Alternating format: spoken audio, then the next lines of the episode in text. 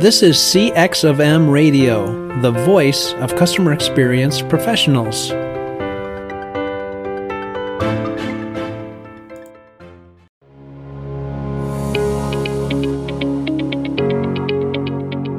Welcome to the Delighted Customers Podcast. I'm your host, Mark Slatten, and I'm so glad you're here. I empower leaders to turn indifferent customers into loyal fans. I talk to guests with a wide range of expertise who share meaningful insights and wisdom. We give you practical tips and proven frameworks and share ways to help you delight your customers.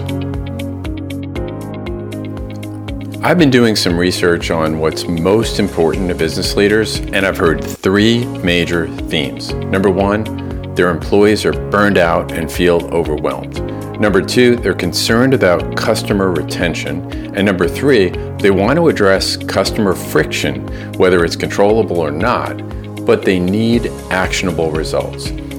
As a result, I've created the 120 day Quick Start a four step program designed to go from current state assessment to specific strategies to get you actionable results in 120 days. If you want to make a quick impact, check out empoweredcx.com for more information. I'd love to talk to you.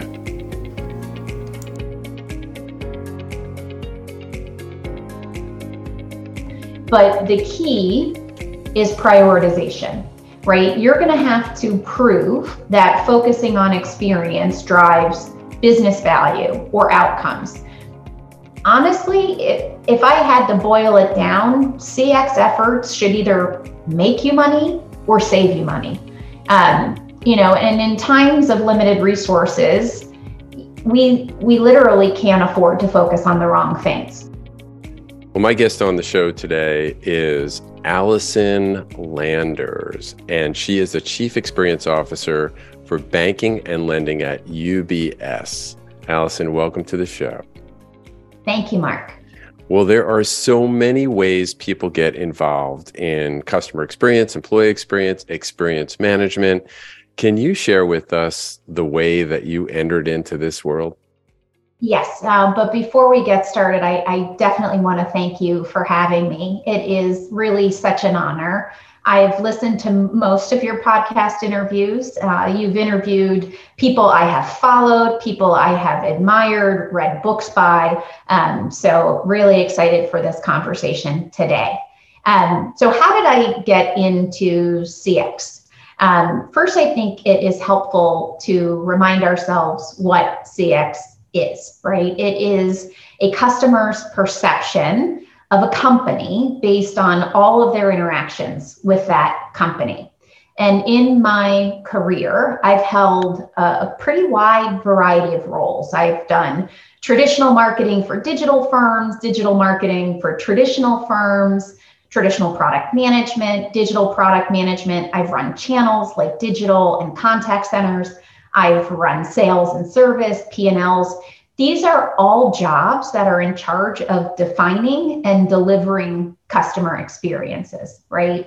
Um, I always have uh, also been a dot connector. Um, so I like to say that I have been doing CX for my entire 25 plus year career. We just didn't always know to call it that. Um, I officially didn't get the title of CX until 2015. Um, but I was trained really early on um, to think about things from a customer's point of view. Uh, literally, my first job was as a copywriter for a company called CompuServe. And if you sure, aren't sure. as old as me and you don't remember, CompuServe was an internet service provider that was owned by H&R Block hmm. before they were uh, uh, taken over by AOL.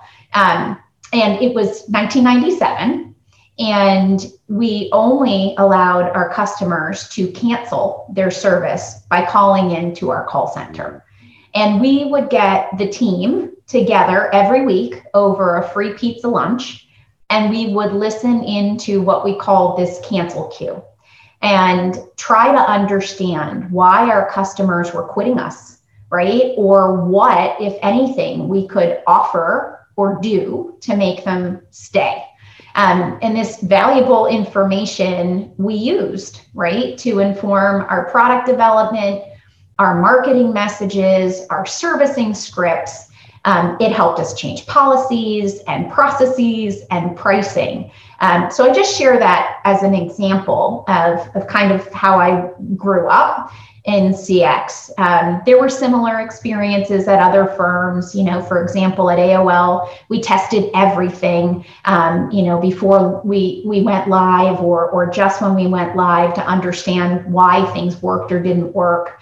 Um, at most other firms, you know, significant leveraging of market research or competitive intelligence or customer feedback, you know, to make data driven decisions. But um, in a nutshell, when you figure out, you know, something that works for you and, and helps you uh, do your job better, show up like a rock star, you know, you, you kind of stick with it.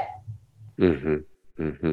Well, such an interesting uh, background, and now, you know, you are. Um, I think the, the chief experience officer. So let's talk about that because I know you and I had a conversation about the intentionality of the title. And for those listening, um, you know, which we you also mentioned customer experience, client experience, um, and CX and the organization, you know, for professionals is called the CX Professionals Association. But you intentionally chose Chief Experience Officer. Tell us why. Good question, fair question, yeah. right? So um, it is experience instead of client experience because we have a responsibility, my team has a responsibility both for the client experience and the employee experience. Mm. And, you know, I, I wanted to drop the C that references customers or clients because I didn't want to limit. Um, what it is that our team was was known for. Um, and there's such a connection, right, between the client experience and the employee experience, especially you know uh, currently in a wealth management world where so many of our interactions you know are, are faced off with a client from a financial advisor so you have to think of the employee experience in delivery of the client experience um, but also, uh, equally as important is thinking about the employees as clients themselves, mm. right? I need our employees to use our products and services. Um, I need their feedback, right? Because it's even in pilot mode. Um, I need their feedback on on the experience so that I can make it better uh, for our clients. Um, and when they go through that experience and it's a good experience, right, then that's what leads to advocacy. Um, and and obviously that's what I need, right? And and want is the employees to be advocates, especially the financial advisors, you know, with our our end clients. Yeah. Well, a great a great point. The link between you know EX and CX is so so strong. I love the way that you talk about really what, what you're talking about is being empathetic to what the customers are going through, right? Yes. Um, so, so in, this, um, in our discussion about EX and CX, um, we're presuming somehow that there's a differentiation that brands can enjoy if they excel at this. What, why do you believe CX is a differentiator? Yeah, um, fantastic question. So again, I talked about being a copywriter my undergraduate degree was in advertising and you know at that time i was trained right that brands you know could define themselves by things like their their super bowl commercials hmm. right you know a company like coca-cola could put on a really cool ad and if they told you drinking coca-cola made you popular and skinny you know you believed it and you bought it um, right. but as we we talked about a, a couple of minutes ago brands are now defined by customers mm. and the based on their experiences with a brand. Um, so I think back to when I first got into financial services, which was uh, in 2005, after nearly a decade in the dot com space. And it happened by mistake after my startup's funding got pulled. Um, but at the time, consumers had really, really low expectations for the financial services industry you know and, it, and that was based on their experience right they expected that their bank or their insurance company was going to be really really hard to work with Um, and, and I remember, uh, I don't remember the source, but I remember reading a report um, that tied financial services um, for last place on the experience front with government owned agencies like the Postal Service or the DMV. Right. Ouch. Mm. Uh, and we generally accepted that at the time. You know, there wasn't a ton of innovation. Um, focus was really spent on, you know, if a competitor launched something, copying what that direct competitor had. Um, so I would fast forward to today, nearly, you know, 20 years later. This is no longer the case. Customers are now comparing us, and that's my company, that's your company, right, to every other experience they're having with every other brand in every other channel. So you take leaders, right? And there's an enormous laundry list your Amazons, your Apples, your Disneys, your Zappos, right? Your Ritz Carltons. That's who's setting the bar. It's, it's not the bank across the street anymore. And they are continuing to raise it. And the companies that pale in comparison, they're literally not surviving, right? And it, it's not just enough anymore to you know check the box and offer a product or a capability it has to be easy to find and and easy to use um, and I know there's uh, tons of research that your listeners um, probably have read, as I have, that prove, you know, that customer-focused firms perform better. Um, I know I listened to your podcast with Fred, and he was talking about his fund of NPS leaders, right? And how that fund outperformed the Vanguard index, I think by by threefold, right? Right. right. Um, you know, 2020, and this was pre-pandemic, was the first year that experience surpassed products and pricing as the number one driver of consumers picking a brand.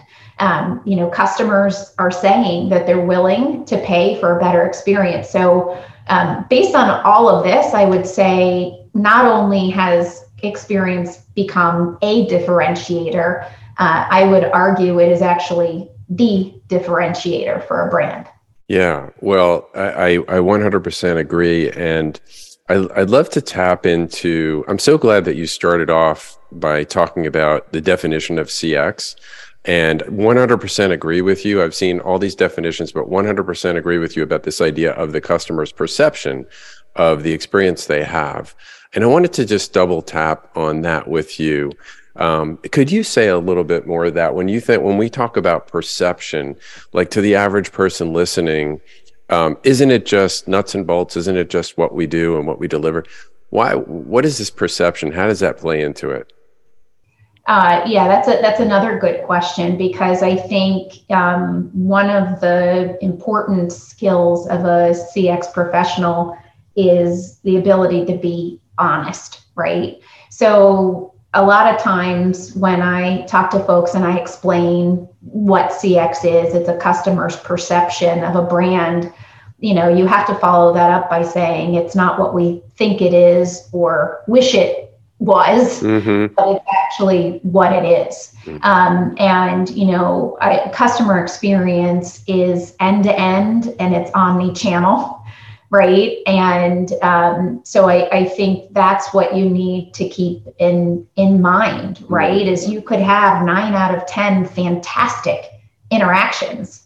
And it's the one time you need to use the app or call the call center, right? That there's a failure um, that can undo a lot of really great work. Um, so a lot of time is spent understanding uh, how either single interactions or you know specific experiences some people call them journeys like opening an account or returning something mm. making a claim um, how those you know impact the overall relationship and the overall perception of your brand because they do um, and you know, I like to think of all of those uh, individual interactions or journeys as opportunities to either add or take away from that perception.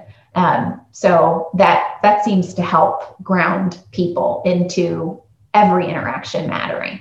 Yeah, so so well said. I, I so appreciate that, and I think if you are a business owner, business leader, um, to really have a grasp of what every aspect, as you say, Allison, the journey that they go through, and what are some potential moments of truth, moments that matter, because everything that you have worked on up to that point, that you've poured into advertising and people and uh, branding and every, um, it could literally either make or break. Oh, and it's 100%, right? You could have the best marketing or advertising campaign on the planet. If you are driving people to a subpar experience, you're going to do more damage than help.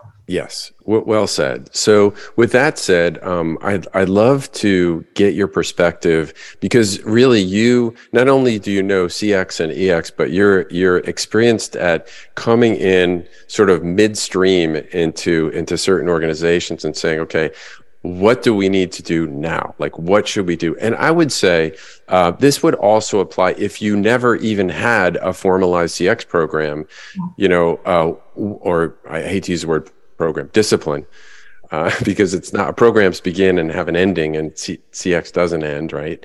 Yes. Um, but but what what advice would you have if you and you have taken over a, a practice for either something new or something existing? What would be like the first thing you would want to focus on?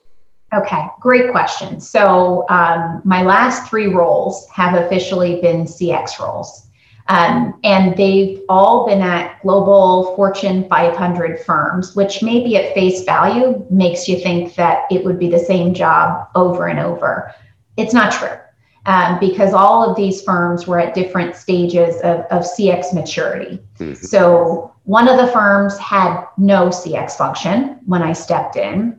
One of the firms had a what I would categorize as a nascent CX function and the last firm had an existing but very highly federated function. And I can I double tap on that for some people? When sure. you say federated, could you explain what that means? Sure. Um, in this situation, it meant that there may not have been a centralized experience team, which I was hired to build and lead, but there were groups of varying sizes and, and capabilities that sat in each line of business, or uh, the different channels, times even within the functions um, that were doing CX work. And again, the definition can be varied because it might just mean one group was doing a survey and another group was doing something, you know, more mature, like designing journeys. That's what I mean. So you've got these groups and silos potentially doing great work, but not sharing, not communicating. So that opportunity is different because you bring everybody together and you talk about things like standards, right? And best practice sharing. Um, because again, to customers, customers think of these firms as one company. Whether they're buying a single product from you, multiple products, they're walking into your store, they're calling your call center, they're using your app, it's just one company. So when you approach client experience, customer experience in silos, you are actually working against how customers expect you to show up, right? You need that consistency across all the lines of business, all of the channels. Well, well said. Thank you. Yes, it's one, it's one company, and customers really don't care. No, they don't know, and they certainly don't care. Right, right. Well said. Um, so, uh, so grabbing grabbing your the reins now yes. of going after this. What do you, what do you think? What advice would you have? Yes, got it. So again, three pretty different situations yeah. of different firms, and I use the same approach. So I know it works. Um, the first thing you have to do is you have to learn the business. Um, and that might include learning a new industry. I've, you know, I was new to insurance, for example, um, or just learning a new company, right? And and no two companies, even in the same industry, are the same. It certainly means figuring out who the local players are.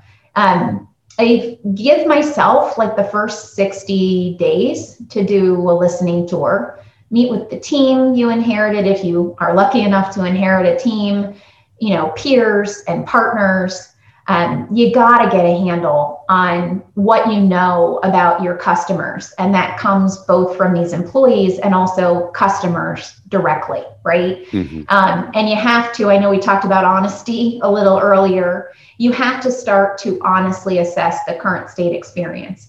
And the best way to do that is to buy and use your products and services, right? Mm-hmm. Because if you're not doing that, how can you ask other people to do it?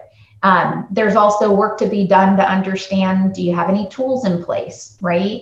Um, gauge the culture and the CX maturity. You know, is the firm product or customer focused? If they are customer focused, is it only in words or is it also in reality? Um, you know, what is working versus versus not. So lots of homework to do out of the gate. And and this um, this process for you um, unearthed some pretty pretty important information for you to move forward. Like yes, with without which maybe you've stepped you would have stepped into a pothole or two. Yes. Yeah. Right. So then after your first 60 days, you've gathered this mountain of information you got to take the time to make sense of it right? And and pull together your point of view or your opportunity analysis right? You know what are the gaps that need to be filled? What are the best practices you know the standard best practices that maybe you've deployed elsewhere um, that should be applied and how should they be applied right? Because again no two firms no two situations are exactly the same. So if you try to apply things the same way it worked elsewhere it won't work um, and to start to vet you know your um, findings with the handful of people that you deem trusted partners or peers right from from those one-on-one conversations and you're listening to or you know your boss your leadership team your board. Um, so so that's kind of how you round out the the first 90 days. Yeah. And um, with this with this uh, concept of listening and getting to know both the company the industry the competition um, what what resources are currently in place uh, there are people that you want to build relationships with stakeholders in any change management uh, model, there's key, key, key stakeholder analysis is part of. Hold on, I can't hear you. I'm sure oh. that's something that you started to. Is that is that correct? Yeah, sorry, you went you cut out, but I I can hear you. Yes. Um, so this is actually a, a pretty easy answer. You know, the way to build relationships and trust is by doing what you say you're going to do it is all about execution, right? CX is all about execution. And I highly recommend that, you know, um, you look for quick wins to build the momentum, right? To get that flywheel spinning because you have to signal not only to your peers, you know, the employees, but also to your customers that something is changing um, because that is what's going to get you the greater support and the investment, right, to, to build out a bigger program. Allison, you mentioned the end to end experience for customers. And could you talk about the importance of onboarding for customers and, in particular, in the B2B space?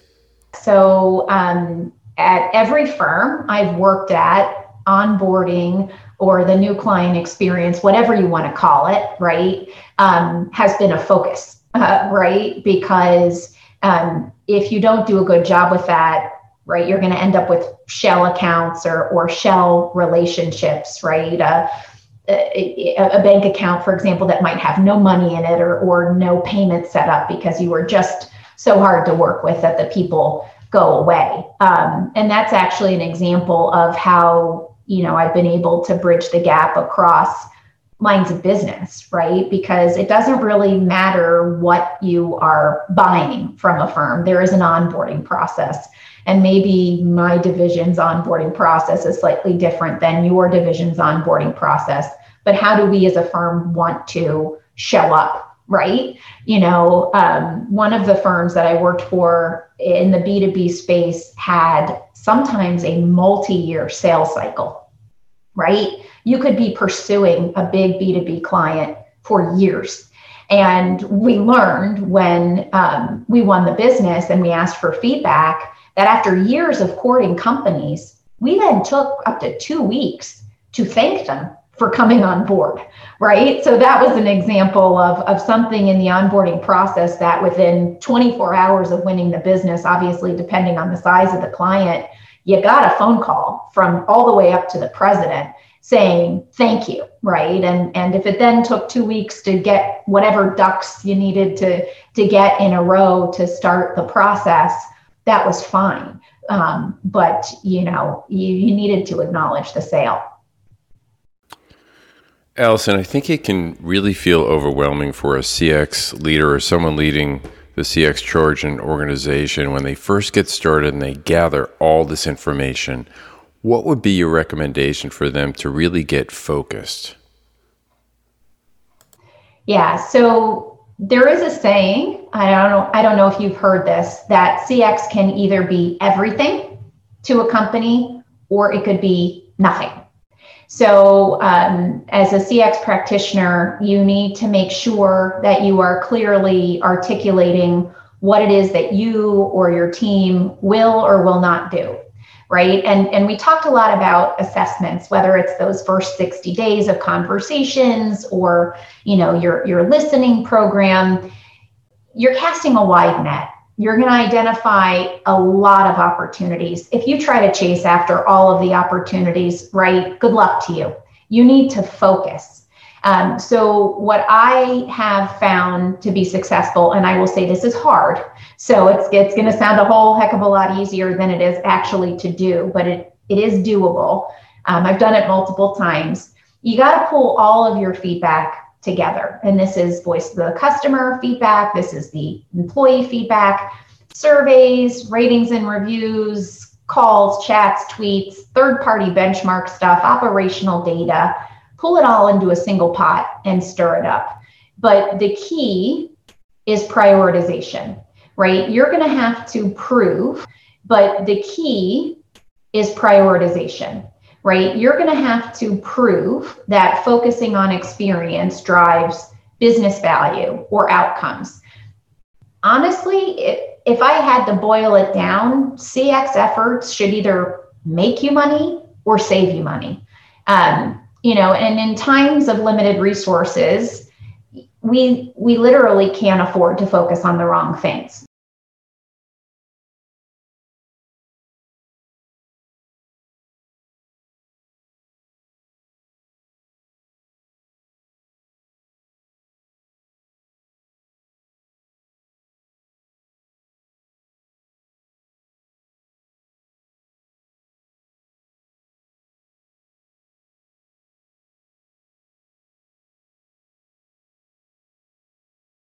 lever, right? What's the value of the customer or the value of the interaction that needs fixing?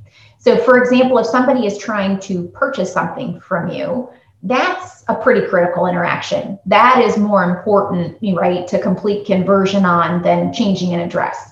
And changing an address, you know, might be more important if today they call your call center at $6 a pop than you know trying to to do that self-service online for free right? Um, and lastly there's the emotion piece. How broken is your current experience? You know how many calls or complaints are you getting on a topic? If you are surveying for example about this feedback or you get ratings and reviews on the topic that you don't start with the things that are generating eights out of tens you know, or the four stars. You're looking for the clunkers. You're looking for the zeros, the twos, the one stars. Um, but that's on the business side. You know, we do acknowledge that a lot of CX initiatives today require technology, right? Especially if the answer is is digital. You're going to have to factor in how much it's going to cost and how long it's going to take. So let's say you did the volume, value, emotion exercise and, and you come up with your clear business number one. If you learn that it's going to take 10 years or $10 million to get that done, that's not where you're going to start, right? So, to your point earlier, identify areas where you have control or influence, start to drive change there. You know, if you can, if you can go after the top um, customer irritant or employee irritant, your low hanging fruit, fix that, and then move on to the next one. Um, we also talked earlier about you know showing up more consistently as a single firm, right? The way that customers think about you. That's that dot connecting skill um, that I mentioned. You get bonus points for identifying efforts, right? Like onboarding, right? Or, or, where you can lift up multiple lines of businesses or channels or client segments. So that could be a, a new vendor capability, that could be, you know, applying standards um, across the, the board. Um, and you will know when you are successful because you will have these formerly siloed teams working together and you know coming coming to consensus well you just laid out a beautiful blueprint for any cx leader on how to attack uh, CX in an organization that they just stepped into, perhaps in the middle of the river flow, and need to figure out how to how to prioritize what to do first. I love the way you set it up, and, and you talked about bonus points for connecting dots and really what, what amounts to breaking down silos. But there are times when you have really important things that need to get done. Some are big rocks, some are small rocks, um, but they all need to get done. How would you recommend that a CX leader approach that? Right. Right. Or do things in parallel, right? I, I often talk about like build big boulder projects. You know, you got to keep your hand on the back of the big boulder so it doesn't roll backwards and and and and smush you. Um, all the while you're going after those quick wins and and kind of generating the momentum. So you shouldn't not go after that number one priority that requires technology. You just can't only go after that.